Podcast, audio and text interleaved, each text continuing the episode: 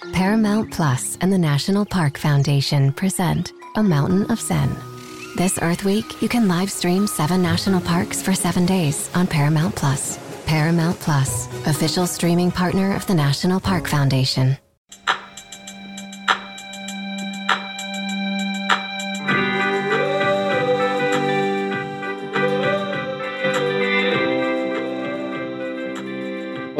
Everybody? Welcome into the Bears Illustrated podcast. I'm Garrett Ross. He's Pranay Malampati. Man, last night we had the Final Four. This is something we've all been anticipating. Uh, it's I, I, think that at the end of the day, dude, you had some blue bloods in the mix. I know you got a new blood in your mind when you talk Villanova. Were you surprised at all how the games turned out uh, yesterday? And are you surprised of the two teams in North Carolina and Kansas who are going to lay it all on the line for the championship tomorrow night? I wasn't surprised. They kind of actually turned out how I anticipated. Um, I thought Kansas would be able to handle Villanova fairly easily. Villanova made a run in the second half with Collin Gillespie and a couple other guys hitting some shots, but Kansas was able to pull away. Ochai Agbaji broke out of his slump. Um, David McCormack just dominated Villanova inside. They don't have anyone big enough to deal with him and we could see the Justin Moore injury hurting Villanova on the court. On the other side, it was a it was a battle between UNC and Duke, and it was just awesome to see this rivalry game. The first time these teams have met in the postseason, well, in the NCAA tournament, it was just awesome to see it actually live up to all the hype that had been out there for the last week. Coach K's last game, possibly the greatest rivalry in American sports, finally playing in the Final Four and it was an awesome game. The players went out there, played their hearts out, and UNC came away with a victory because I think we're just a little bit better on the court. Yeah, I think for me, I was kind of expecting Duke in that game to come out, uh, have a little more edge to them. Uh, it kind of really avenged that loss at Cameron, you know. But shout out to North Carolina, and I after watching the Tar Heels, and I know we've talked about this, but seriously, after seeing them handle Baylor the way they did. I was like, this team is this team is different. This team is special because I mean Baylor was elite, right? And mm-hmm. for them to only other team who's really done that was Kansas, you know, and that was up in Lawrence. But it that was one thing that really caught my attention, and for them to keep on rolling the way they did, you know, you didn't really have a hiccup against UCLA. Uh, you get past the Bruins and, and you get here. It's been really impressive, and I felt like there was going to be a lot of pressure in this game, kind of leading up with all the outside distractions, similar to it was the last time these two met. But I think both coaches did a good job of kind of like balancing and keeping the noise to a minimum. Um, and North Carolina just come out and was really impressive. Uh, for me, I thought Duke's. I was surprised to see John get in that early foul trouble the way he did. And if there was a point when listened to the broadcast where they were talking about Bacot and uh, the way he just engages and creates the the physicality down low. And I think in the second half, really, if you look when John got that fourth foul, remember Coach K was kind of frustrated. He's talking to the officials like that was really an offensive foul. And Bacot caused that, and I feel like they kind of changed how they officiated that game in the second half. But overall, what are your impressions of Armando Bacot I mean, we, we saw what he did against Baylor, but to do it on this level and can do it consistently, even through that injury last night, what are your thoughts on this young man? He's a monster. He had 21 rebounds, I think, yesterday, along with 11 points to give him another double double. He got Mark Williams in foul trouble early. He had two fouls in the first five minutes of the first half, forced him to sit for basically the remainder of the first half. And Mark Williams was a guy who could have given UNC a lot of trouble. Seven feet tall. He's he's athletic. He plays defense really well. So it was huge to see Armando to, to have Armando Bacot get Mark Williams into foul trouble, and then like I said, get Theo John into foul trouble too, getting four fouls in the first half.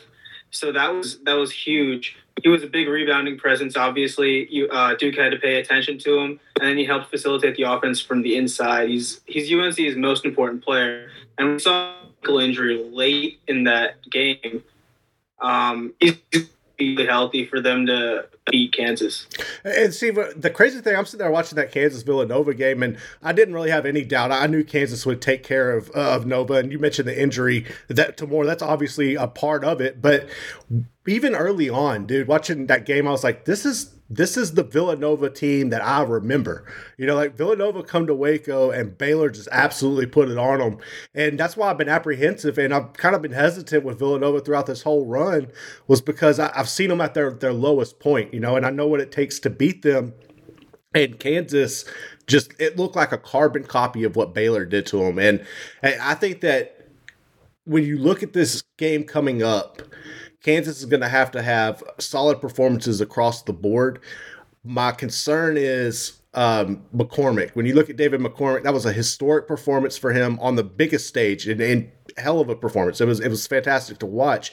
But can he do that again? And can he do that against the toughest opponent that he's going to face all season? Mm-hmm.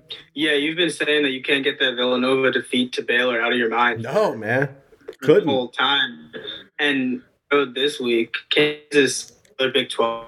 I think it shows how great the Big 12 was this year. Um, and then, yeah, McCormack's going to have to play really well for Kansas to beat UNC, especially if Armando Bacot's health. That's why I think Bacot's health is such an factor because McCormick has the ability to just dominate inside. He sometimes has lapses both on the offensive and defensive side of the floor, he he loses focus, and that's why I think UNC could take advantage there. But yeah, it's going to be huge for Armando Bacot to defend David McCormack. I think it was kind of it's kind of funny too when you look at how this shaped out because all the talk and rightfully so all the talk and all the focus has been on coach k you know his final ride and everything but at the end of the day it's really it's not even about him. It's about roy williams man. I mean you you go and you build kansas. You win the national championships. Uh, you, this is a guy that was at north carolina studied under dean smith has the opportunity to go back. And you know he, he wins some championships at north carolina. He molds hubert davis turns the program over to him under the first year and he gets him in the national championship. Like if you're if you're sitting there who do you root for in that situation? Like, if you're Roy Williams, are you going to come out like a, a half and half jersey like we used to see in the early 2000s or something? Like, how, how do you think he's going to spend this night? I feel like he's going to root for UNC. If I if I correctly, he played there. He he was under Dean Smith for a long time, and then I was for a long time. There was a reason he left Kansas to go to UNC, even after success at Kansas. Um, and taking him to some Final Fours. He has UN art school, so I think rooting for NC, but like obviously he'll still have some some love for Kansas. Maybe he'll have like a, a Kansas hat hat or something. Um, but I'm gonna be honest, Garrett. I'm happy in a way that Duke didn't make championship because if they did, this would just be all about Coach K's game? Can you finish on top? And I'm glad we get to see them focus on the game itself and the matchup between UNC and Kansas. Um, and I guess Roy Williams does get his retirement party. yeah, I mean that's a that's a really good point. This is a intriguing send off for him, even though he's been out of the game for a year. And the the crazy thing for me when I look at this is, and look, it's it's kind of I don't know how you want to put it, half salty or whatever, but thinking back and looking at this, a healthy Baylor team in my mind has no problem. Like to me, they're back to back national championship champions. Absolutely. it's it's crazy, and to me also even before that, when you go back to that COVID year, I felt like that squad with Freddie Gillespie and them had a legitimate opportunity to win a championship as well. Uh, so I didn't look. I didn't go to Baylor. I've just I've lived in this area for a long time. I, they're my home team. I want to support them, but I'm not a Baylor fan. I'm not like somebody who went like you. You're you're a you are a Baylor Bear. You're an alumni when you look at this, does it, is it frustrating? Does it frustrate you knowing what could have been? I know plenty of Baylor fans and friends who are frustrated because of this, and like one of my friends was like, "I can't even listen to Final Final Four talk because Baylor should be here." but I I'm not frustrated. I, I'm just I'm still happy and just sitting on that national championship from last year because it's like what else can you ask for than your team winning the national championship, winning March Madness? Most fans don't get this experience. Um, and it also kind of makes me happy that we're seeing this team that Baylor lost to in overtime with a depleted squad and a team that Baylor beat in the regular season in Kansas facing off in the national championship kind of puts Baylor back on the stage, even though they're not. Um, and it also shows how great the Big 12 is, obviously. Last year we had Baylor the national champion. This year Kansas is in in the national championship. The last tournament before Baylor's Texas Tech was in the national championship to overtime. And 2020, the COVID year, Kansas both would have gotten one seeds. I think Kansas would have been my favorite that year to win the national championship. So it's just on. You know, and even to, to to add on to that, right? When you, when you look at the past couple years, and you could probably go back to even three, and, and probably go back to that COVID year as well. Throw Houston in the mix, right? Like th- this is a program who yeah, I, I, think you could go ahead and consider them a Big Twelve program, even though they're not they're not here yet, but they are coming. Uh, so I think that's just kind of shows how bright the future is for the Big 12 to contain continue this sustained success. And I'm going to be interested to see what you could do.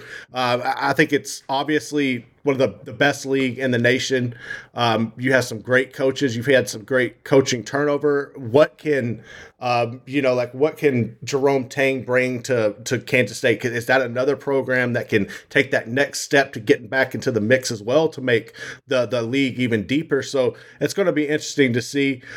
But when it's all said and done, who's the confetti falling on Monday night?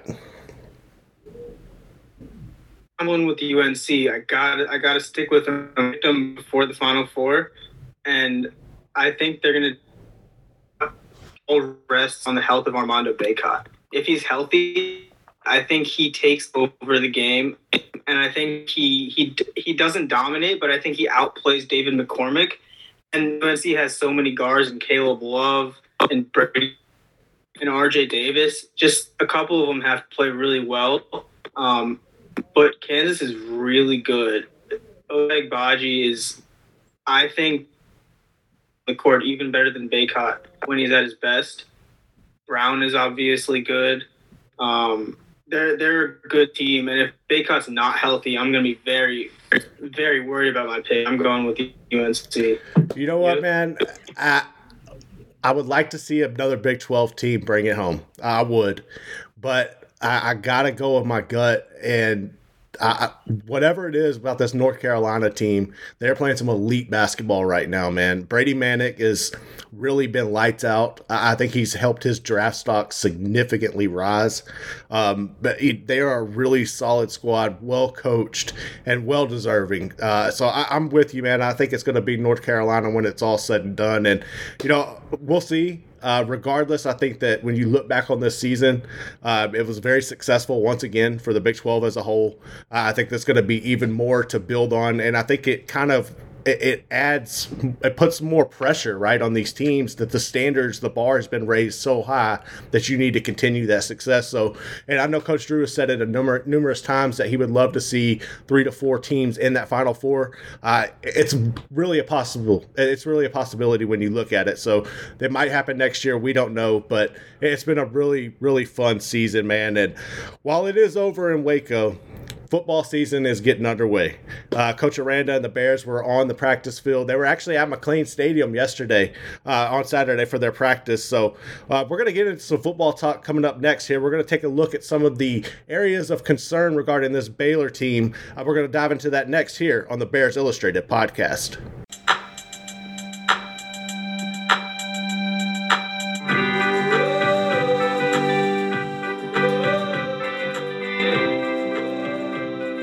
Welcome back into the Bears Illustrated podcast. Garrett and Pranay here with you. And as promised, we're going to get into some of this football. And, and while Baylor is coming off a very successful season, man, uh, and they return a lot of good players, right? Like you return four of your five offensive linemen, uh, you return a lot of defensive linemen. well, we've talked about how important the trenches are going to be this season. There are going to be some areas of concern, and me and you were pitching this idea earlier. We were going back and forth, and I think we both had some group. We had the same groups in mind, um, and I want to start with you. And let's start on the defensive side. When you look at this defense what is one area of concern you have as we head into 2022 season? Yeah, so I hate to even call it an area of concern because I'm not truly concerned about it, but I think the area where there's the most question marks would be the defensive backfield. We lose so many players. Baylor loses Jalen Pitre, JT Woods, Kalon Barnes, Jairon McVea, who was the one who had the McPlay in the Big 12 championship game. Uh, they even lose Raleigh Texada and Raleigh Tejada, and Zeke Brown. That's six guys from the defensive backfield that are entering the draft. So you have so much to replace there. Um, and I, I trust this this coaching staff. I trust the players coming in. You have Lorando Johnson, who's going to be a starter, star position, which is arguably the most important position on the defensive side of the ball. And he's really talented. I think he was a four star recruit. He he actually declared DB seen numerous universities do in this offseason. So he's he's going to be good, but we, we just haven't seen him play as much. And then you got you got seniors at the rest of the positions. You have Mark Milton, Al Walcott, um, Christian Morgan at safety. So I think they'll be fine. I have to see. Yeah, that that's interesting too because that, that was one area where I'm I'm kind of apprehensive, and I, I think that Walcott is really going to kind of step up and become that vocal leader on the back end. Uh, I think he showed some bright spots last year. Uh, Johnson, that's a really good player to keep an eye on. I think he's going to be a guy who can really flourish in the system, whether that's this year or, or whether it's you know the year after. I think that's somebody you're going to see take their game to the next level. Uh, also, I think it helps when you have guys, especially when you're young on that back end, like uh, that you can rely on, especially like T.J. Franklin. You know, a guy Gabe Hall, those guys up there uh, and also Dillon Doyle. When what Dillon Doyle can do from a leadership standpoint um, is really important, and I think that not just from a defensive aspect, but across the whole the whole team. I think Dillon Doyle, when he speaks, everybody listens. Uh, so that's going to be interesting to see, as well as the, the progression of Matt Jones uh, from a leadership standpoint as well. Uh, so I think they're really good up front. When you look at the this group, like how how beneficial or how much pressure, how much responsibility do you see the, those front seven having and helping out these guys in the back? That, that feeds right into my next point, which I was going to say. When you have such a strong front seven, but like you have a great front four on the defensive line, and you have good linebackers who are leaders, it takes all the pressure off of the secondary. So these guys can just go out there and, and focus on playing football, doing their job, and making sure the opposing offenses don't have huge completions. I think that the front seven is going to be the strength of his defense, and it's going to help the secondary, who's also talented, just not as talented as this front seven. Yeah, that, that's that's really true. And see on, on the offensive side when i look at this um, I, I, think there it's almost mirrors what you see on the defensive side because you have the front line who you know you can really rely on. Uh, you look at the quarterbacks to me that's like your linebackers. You know you're going to rely on Gerry Bohanon but it's the play and, and you know you're going to get great play or we really don't know what we're going to get. I'm not going to lie we don't know what the hell we're going to get from the running backs. We don't know who's going to be the starter. That's one question and one concern but another one for me is the the wide receiver core. Um, you know, when you look, you've lost R.J. Sneed, you've lost Tyquan Thornton, you've lost Drew Estrada. All three of those guys um, are they were at pro pro day the other day, and they're going to try their luck in the NFL draft. So that leaves really your main receivers coming back are going to be they're not even receivers. It's going to be Ben Sims and it's going to be Drake Dabney at your tight end position, who are guys who were really relied on last year, and I think they're going to have to have more of a role this year in the offense. But at the same time, the guys that you were looking at to step up, like Hal Presley, uh, the sophomore coming in, he's injured. Uh, you know, he broke his left foot the other day. Don't know when he's going to be back. Uh, we've mentioned before about the local product from Killeen Shoemaker, Monaray Baldwin, and the early success he had last year. I mean, this was a guy that was coming in as a freshman, and he saw the field in uh, special team situations and things before guys who come before him, like Jalen Ellis and Seth Jones. Uh, this is a guy who pulled his hamstring. Uh, we, we, know how important that can be for your speed guys. We saw Gary go through it last year. Uh, Gary Bohanon go through that last year. Uh, Jalen Ellis is one I mentioned I've been waiting on Jalen Ellis to break out for about two or three years now. I, I remember him coming out of Cedar Ridge High School, and he was like Sean Bell's number one receiver there when he was still the head coach, and he had, I mean, he had a lot of upside, but for whatever reason, it's taken some time to develop. I'm, I'm hoping that he will get out there and, and be more of a contributor this year. Um, but look for a guy like Armani Winfield, and, and while he's yeah. young, I think they coming in, dude. he's a four star receiver, um, elite. This is a guy who could really step on the field and, and kind of do what Monaray Baldwin did last year and get some early reps. I think you're going to have to rely on him. And then you also got to throw into the fact that Josh Fleeks is no longer a receiver. You know, this is a guy who they've converted to the uh, to the running back position. I'm sure they will use him in multiple packages. I probably would see him some at the receiver spot, maybe the slot. But when you look at this list and you think of the roster at the wide receiver position, is there any body that you expect to step up and be that number one, or are you concerned at all? Not even just the number one, but across the board of who are going to be your starting receivers. So I expect Gavin Holmes to step up and be the leader. I don't know if he's going to be the number one receiver because he's not as talented as some of these other guys, but he, he's a good receiver, and I expect he's he's the vet on this in this receiving corps. So I expect him to be the leader and help the other guys develop and come up and play well. Um, maybe we'll see Jalen Ellis finally break out. He was sitting behind Tyquan Thornton the year before. There were there were I mean RJ Sneed was playing, Denzel Mims was there for a while. So maybe now, maybe now he's developed and he'll play. Also, I think that Josh Fleeks moving over to running back, the fact that the team was confident enough to do that, I'm hoping, and I think that speaks to the fact that they're not too concerned with the wide receiver position. Because if they were, then they probably wouldn't have moved over a guy who is one of the two most experienced wide receivers on Baylor's roster right now. So I'm hoping that that speaks good things about the receiving core. Um, and at the end of the day, football teams are built from the inside out. Baylor's offensive line is great. We're going to have really good quarterback play, and we'll get into some of that in the next segment.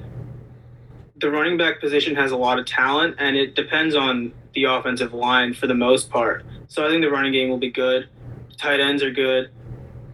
And then because these receivers are talented, I'm, I'm high on Armani Winfield as well. We'll see what he does as a freshman the wide receiving corps is, is the place with the most question marks again, just like the defensive backfield on the defense. But I'm still not too concerned with what we're going to get. Yeah, I agree, man. And I feel like this is a unit who is so deep and so talented that we're going to see somebody flourish. And it might be somebody we didn't even mention. You know, this could it could be somebody who just comes out of nowhere, like kind of Drew Estrada did last year and takes over. But the thing is, they have the bodies there, uh, and they got more more guys coming in. But regardless, it's going to take somebody who can get the ball to them. It's going to take somebody who can find you downfield. We need somebody to stretch the field for them next year. Let's go ahead in segment three and let's rank the Big 12 quarterbacks. Where do you have Gary Bohanon? Where do you have Gary Bohanon? We're going to find out next in the Bears Illustrated podcast. The chilling new original docuseries on Paramount Plus. Why did he kill his family? The answer lies across the ocean in a woman named Sylvie. She's a Can model. Where desire leads to deception. I ended up spending twelve and fifteen thousand dollars a day. It was addictive. And obsession leads to murder. Who did this to your family? You can't really maintain a fantasy forever. Control all desire. Now streaming on Paramount Plus. Was a very bright, shining light, Sarajevo, and they needed to kill that light. From producers Matt Damon and Ben Affleck, explore how art and music sustained hope during the siege of Sarajevo, thanks in part to humanitarians and the band U2. U2, they represent a personification of our resistance. The Hollywood Reporter hails Kiss the Future, moving and inspirational. Kiss the future! Viva Sarajevo! Kiss the Future. New documentary now streaming exclusively on Paramount Plus. Go to Paramount Plus to try it free. Terms apply.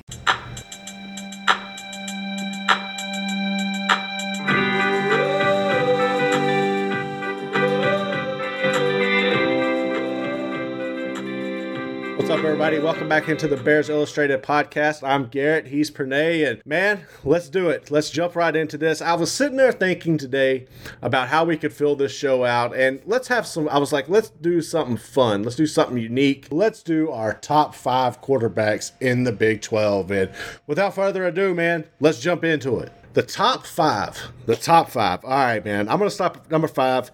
I'm gonna go with Max Duggan. Uh, you know, and the reason I have him in the middle of the pack is I feel like he's been there. Um, He knows what to expect from these defenses, but at the same time, he's he's been inconsistent. I really don't trust him. Uh, and then I think really the biggest factor is the Chandler Chandler Morris issue. Uh, it, it feels like Duggan is one mistake or two mistakes away from just being forced out of the position and more than likely hitting the transfer portal. Uh, and obviously, that's all speculation. I just that's what I see with this situation when I see TCU and I see Max Duggan. Uh, that is my number five. Who do you have at number five? I have Dillon Gabriel at number five. I know a lot of a lot of people are high on him and think he's going to do great at, at OU, and and I think he will do really well. He has offensive coordinator Jeff Lebby, who was his offensive coordinator uh, in 2019 at UCF, um, and they'll work well together probably. I think that he's going to be a good good quarterback, but in his entire career, over two and a half seasons until he got hurt last year, he's been absolutely fantastic against players and opposing defenses who he has a clear talent advantage against. And then when it comes to teams that have similar talent levels to him and his team, he's kind of not been as good. For example, in 2020, he threw for, I think he threw for like 3,500 yards, Yeah. 32 touchdowns, four picks, 60% completion percentage. But then when you look at the top three defenses he played against Cincinnati, he only had a 53% completion percent completion percentage with three touchdowns and a pick.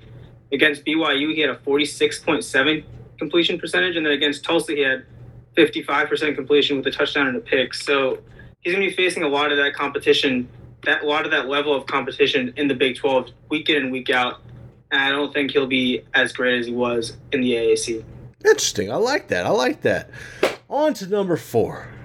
I am going north of the border. I'm going into Stillwater and I'm going Spencer Sanders. Uh, this is a guy, dude, who I remember when he was coming out of Denton Ryan, I, he was really, really good. Uh, I, thought that he would be able to go up to Oklahoma State, get in that system, get with those talented receivers that are always there, and flourish. And that just hasn't been the case, man.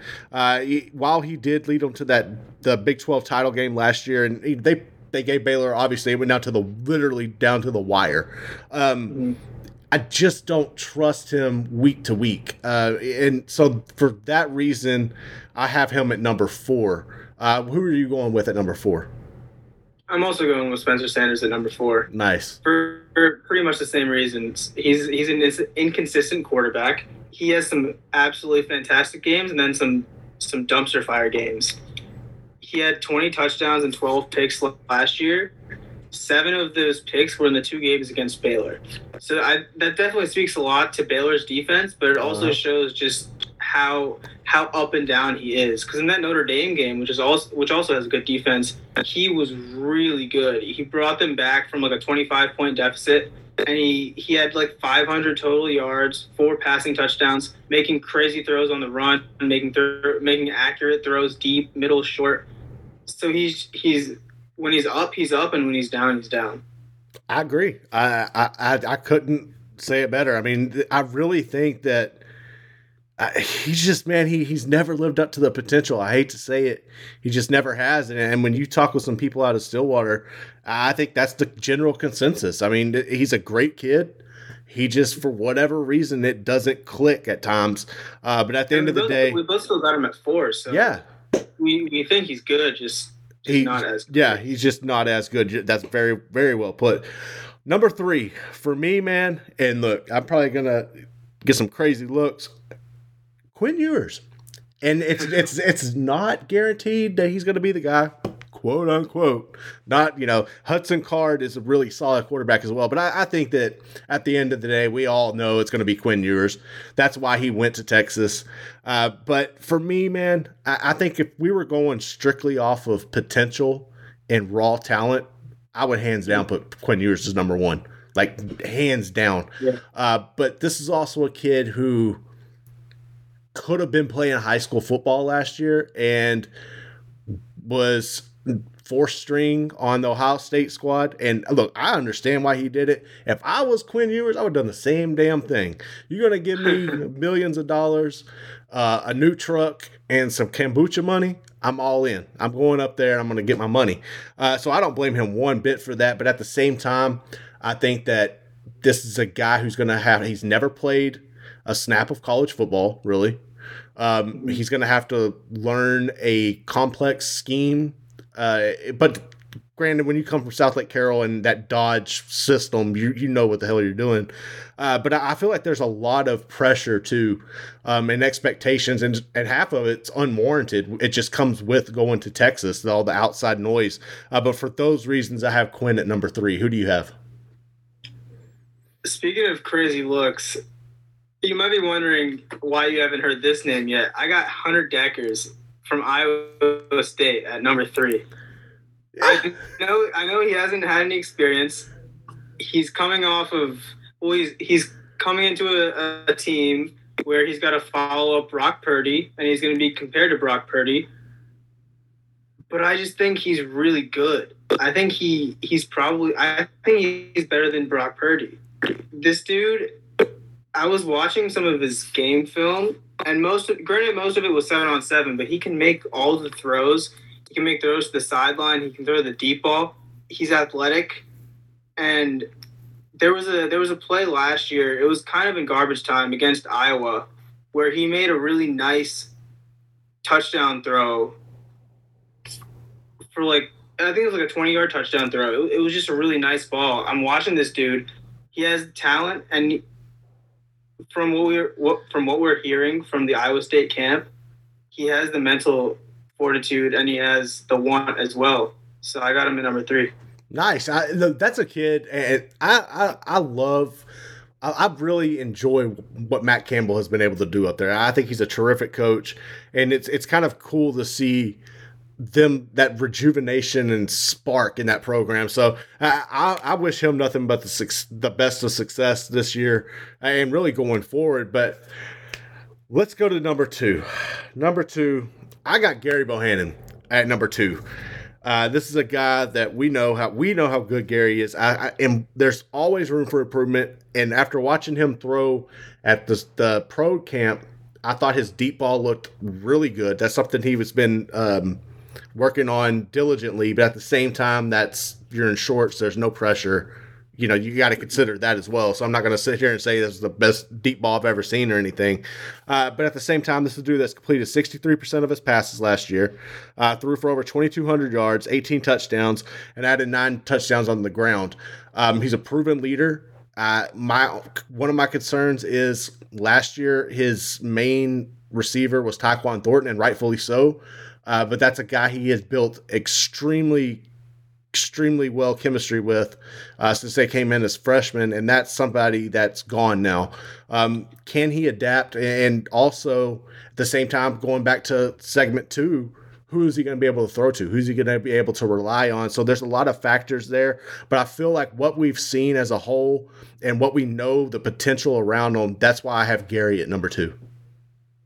Yeah, I also have Baylor starting quarterback at number two, whether it's Gary Bohanon or Blake Shapen.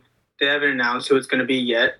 Um, I think Blake Shapen's really good. He has a deep ball. He he played fantastic football in the Big 12 championship game. I I do have to flip my pick after seeing Jerry Gary's deep ball at Pro Day. I think he'll win the job now because that was my concern the accuracy in the deep ball and the way he was making throws, hitting these receivers in the hands. I think he's going to be the starter now. I feel like Blake Shapen has pushed him a lot in the QB competition. And with that deep ball, he's he's basically a complete quarterback because he's got that arm strength. And once he has that arm strength, he can make all the throws. He's still great with his legs. So I think he's going to have a fantastic season for Baylor. I couldn't agree, man. I couldn't agree more with you on that one. And that leaves one.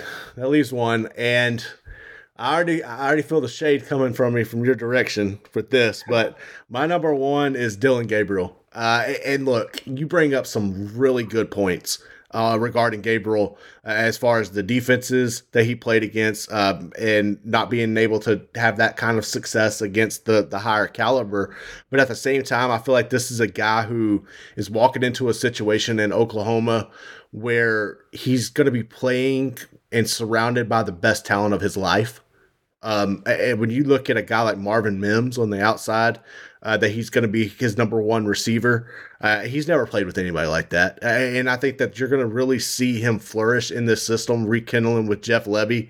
Um, granted, the competition it's going to raise the bar's going to be raised a little bit, but I feel like his his comfortability in the system and the talent around him, given with his track record, makes him really dangerous. Yeah, I can't blame you for having him at number one. He he's got a pedigree. He was really good at UCF. I just think that the week in week out Big Twelve defenses are going to give him some trouble. Um, and it's funny. Number one was actually the easiest for me. I started making this making this list, and I was like, "Oh, number one, Quinn Ewers. Quinn yeah. Ewers. He's the first perfectly rated quarterback recruit since Vince Young, way back in 03. Trevor Lawrence was like a .999 out of a thousand, so we can compare him to those two. And both of them had great first seasons. Trevor Lawrence threw like 30 touchdowns and four interceptions, threw for over 3,000 yards. The team won the national championship. Vince Young was fantastic with his legs. He had just under a thousand yards on the ground and double-digit rushing touchdowns took Texas to a 10 and 2 record in the Big 12. And I think that Quinn Ewers is going to do basically the same thing. When you have a quarterback rate, rated that highly, there's a reason for that. And he has absolutely all the gifts, all the talent. He he's accurate with his deep ball, his middle ball, with the short throws, he has touch. He was the way he was described in the scouting report was a fantastic pro style quarterback who has the athleticism and mobility to be considered a dual threat quarterback, which basically means he's a perfect quarterback. he can do a little bit of everything. I mean, so I just think I think he's so great. I think he'll be number one. I, you know, look, he's got all the talent in the world around him. And, and, look, we're gonna do this. We're gonna dive into some of these other position groups as well. And I think well, the next one we should do is going to be running back. And when you look at the Longhorns running back group, I, feel like that's really going to help him a lot, take the pressure off of him. But Texas has a lot of holes to fill along their offensive line. And I don't know that Quinn has ever really dealt with pressure uh, coming at him the way he's going to see it uh, next year. Uh, and I think he's going to be terrific. Like I, like I said, I, I feel like if we were going off of just raw talent and potential, he's hands down number one. Uh, I just feel like he's got some work ahead of him. I that's why I have him at three. He could easily be number two or number one. Um, but yeah, he's going to be a lot of fun uh, to watch. Uh, he's he's a terrific young man. He's coming from a hell of a system at Southlake Carroll, uh, and it's going to be interesting to see what he can do. But I definitely see why you have him number one. Yeah, he just has everything. He has the size, the athleticism, the arm strength. Um, but do you think it'll be more difficult for him to do what Trevor Lawrence did, considering he's in the Big 12 and Trevor was in the ACC, or do you think that they're comparable conferences? I mean, it's. I think it, it's possible. I, am definitely not going to say it's not possible. I, I think when you look at the raw talent that Texas has year in and year out, um, there's no reason that they shouldn't be in contention for the national championship and and all of their quarterbacks to have that same type of success but they just can never put it together so uh, while I think that's a very great question. I think that you could easily say, yeah, he, he could be right there with Trevor. At the same time, man, I just I need to see somebody be able to go in there, grab a hold of the reins like Vince did, like Colt McCoy did, and just go with it. And I haven't been able to see that yet. Uh, maybe Quinn's the guy, and I wouldn't put it past him to be. Uh, but that's the one reason I'm a little hesitant on that. Yeah, that's fair. I just, I, yeah, I mean, my thing is that when someone's so talented and so highly rated coming out of high school, they're going to be good from day one. Yeah, that's a good point. That is a good point, man. And that's all the time we got here for today. Uh, what are you working on right now, Pranay? Right now, I'm working on a couple articles. The first one's the the Kendall Brown one, talking about how he's going to translate to the NBA. That should be out probably tomorrow. Um, and then I'll have something else about one of the NFL or one of Baylor's players going to the NFL, probably like Tyquan Thornton. Awesome. Uh, Baylor had a lot of recruits were on campus yesterday. Uh, I spent the day reaching out to a few of them. Um, I, I, was able to connect with about six of those guys. I have an article out right now on BearsIllustrated.com uh, over a five star punter from Coppell who was on campus as well. Um, and then I'll have some more coming out throughout the week. Uh, but that's what I'm working on. Uh, man, this has been a lot of fun. Uh, and I hope that everybody who is listening uh, enjoys this. Uh, we appreciate all of you, uh, your subscribers, uh, and your support. We we truly appreciate that. And uh, man, Pranay, it's been fun. I'll catch up with you again. Uh, but this is all we have. The time we have today. You've been listening to the Bears Illustrated podcast. When you have sports mixed with your pop culture, along with humor and celebrity interviews, your earbuds are enjoying The Rich Eisen Show. Dan Orlovsky, are you still a Jayden Daniels is the best quarterback available in the draft guy? I think the three things that make it stand out for me are number one, I think his ball placement versus man coverage is the best in the draft. Every quarterback in the NFL is accurate. He's got the best on tape. Number two, most transferable stuff to the NFL. And then I think the third thing is pocket peace. Search for The Rich Eisen Show on YouTube or wherever you listen.